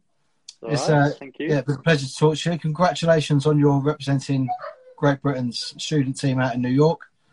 And uh, all the best for the rest of the season. Hope you get plenty of ice time with the Chiefs. And, uh, and we'll see you for the final weekend against Invicta. Yeah, I'll be back soon. See you there. Thank Good you very man. much. Cheers, George. Thank you to George Gell for joining me there. Obviously, yeah, fresh back from New York from playing for the GB student side. So, congratulations to him on that selection and to his play out there. You can see George's interview, Sean's interview, and Shane's interview all on the YouTube channel. They're all available now. So, if you just search at Zero Pucks Given on YouTube, you will find them. And you will see that George perhaps needs to get some better Wi Fi in his student accommodation. Sound quality was great. The picture quality on our young Johnny Depp lookalike, not so good. Uh, the interview with Sean McMorrow is actually a two-parter on YouTube, completely on purpose. It's not like my phone died halfway through it or anything. Just a, just a good two-parter. So the fixtures again then come for this coming weekend. The Chelmsford Chieftains are heading down to the Streatham High Road on Sunday the fifth. You can get on the coach to go down there. That's hello at chelmsfordchieftains.com to book yourself on that coach. Uh, a little nod there to also check out the chelmsfordchieftains.com website because there is loads of new stuff on there, match reports, percentages and stats and whatnot. And it's a really, really good good read and a good good look. Another good read, of course, is our free programs that we get our home games. And Zero Pucks Given's got its own little slot in there now on the reviews uh, on the match report page. So yeah, that's really fantastic to see. And hopefully it will spread the word a little bit more so that everyone that comes to see the Chieftains can have a listen to the podcast and feel a little bit more involved with the club. And the fixtures obviously coming this Sunday for the female sides that we'll be discussing with Shane Mead. The uh, Pythons will be facing Oxford Midnight Stars at 4.55 and the Cobras will be facing the MK Falcons at 6.30, both on Sunday at the Riverside. Free entries to come down and see the women's side if you're not travelling with the Chieftains. So, episode 16 is in the bank. Thank you once again to all of my guests that have joined. Uh, to obviously Shane Mead, the coach of the Cobras and the Pythons, who's joined me. Sean, the Sheriff McMorrow. I really do hope that that won't be the last time he comes on because that was a fantastic chat. Really enjoyed that. And George Gell, our number 81, uh, now back from New York. Hopefully, we'll see him playing for the Chieftains again very, very soon. Next week's episode then will be out on Wednesday. We'll of course have a report of the Streatham away game. There'll also be a bit of a report about the female games as well that are taking place on Sunday. And I will be joined by the mayor, number 28, Danny Wright, will be joining me to discuss his extensive Chelmsford Chieftains hockey career. And I will also be joined by Nick Hyde, no relation. Uh, he's part of Live Financial, who are one of the Chieftains' main sponsors. So we're going to get his point of view on why that his company got involved with the Chelmsford Chieftains and, uh, and just how much they love the ice hockey because uh, I see him sharing the pictures and he's at the games quite regularly, so I think they really do. Thank you once again for everyone for listening. Make sure that you're uh, you're liking, you're sharing, you're following, and doing everything that you can do. Uh, the listening figures, I say, are just brilliant. We've been joined by listeners from the Czech Republic and from Italy and Hong Kong, just all over the world. Just really, really phenomenal stuff, uh, and still charting quite high in in them UK podcast charts. You know, there's only really us and uh, 4,000 and counting and British Ice Hockey and Three on Three podcast, the British ones that are getting up there with all the ones that are about the NHL. So it really is just fantastic from all of you. Um, speaking of uh, those other podcasts, actually, uh, Nikki Watt from 4000 and Counting will be joining me uh, in February. I believe it will be episode 20. Uh, so we'll be discussing Nikki's hockey career, uh, which of, of course was quite uh, notorious for certain elements of the game that Nikki enjoyed, and there will be coming up soon. It's going to be like a dual broadcast podcast. I will be joining the three guys that do the three on three podcast that talk about the Elite League. Uh, and they'll be asking me a little bit about the, the players in the National One and the National that could possibly make that step up. Um, and I'll be talking with them about the Elite League as well. So my chat with them I will probably share on Zero Pucks, and you can then go and hear the whole thing listening to three on three. So thanks very much for your time, and we'll see you guys next week. This podcast is hosted by Anchor on Spotify. It is available on Spotify, Apple Podcasts, and other podcast outlets. Subscribe on Spotify and Apple Podcasts to get notifications about new episodes. Follow us on social media Instagram at Zero Pucks Given Podcast, Twitter at Zero Pucks Pod, YouTube at Zero Pucks Given, email Zero Pucks Given Podcast at gmail.com. The music in this podcast is taken from Spotify and I do not own the tracks. Thanks for listening and we'll see you next time.